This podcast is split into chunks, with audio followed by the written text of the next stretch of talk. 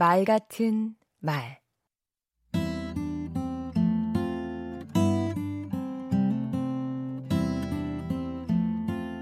안녕하세요. 강원국입니다. 솔까말이라고 들어보셨나요? 솔직히 까놓고 말해서의 준말입니다. 솔직하게 말하면 좋은 점이 많습니다. 우선 머리를 굴릴 필요가 없습니다. 있는 그대로 말하면 되니 골치가 덜 아픕니다. 자신을 있는 그대로 보여주면 말과 행동이 일치하고 일관성을 띠게 됩니다. 내 행동에 대한 예상이나 기대도 단순하고 분명해집니다. 사람들과의 갈등이 줄어들고 마음 편하게 살 수 있습니다. 반대로 한 번 솔직하지 않으면 계속 말이 꼬이게 됩니다. 거짓이 거짓을 낳지요. 뭔가 숨기거나 꾸미면 그것을 감추기 위해 또다시 뭔가를 은폐하고 위장해야 합니다. 물론 솔직하게 말해선 안 되는 상황도 많습니다. 만약 직장 상사에 대한 느낌이나 생각을 솔직하게 말하면 어떻게 될까요? 그건 상사도 마찬가지입니다. 부하 직원에 대한 속마음을 있는 그대로 밝히면 어떻게 될까요? 저는 직장 생활 내내 두 마디를 하고 싶었습니다. 하기 싫은 건 하기 싫다.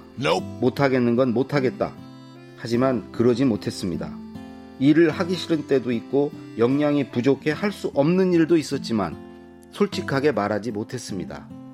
솔직하게 말하면 상사와의 관계가 이상해지는 건 물론이고 직장 생활을 지속할 수 없었겠지요.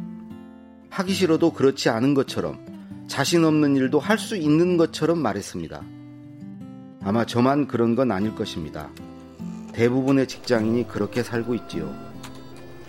솔직하게 말하지 않는 배경에는 상대에 대한 배려도 숨어 있습니다. 나만 편하자고 솔직하게 말하면 상대가 불편할 수 있으니까요. 도대체 어느 정도까지 솔직해야 할까요? 모든 걸 까발리는 게 능사일까요? 그러면 솔직하고 정직한 사람일까요? 솔직함의 적절한 수위는 어느 정도인가? 잘 말하고 잘 살아가기 위해 끊임없이 되묻게 되는 질문입니다. 강원국의 말 같은 말이었습니다.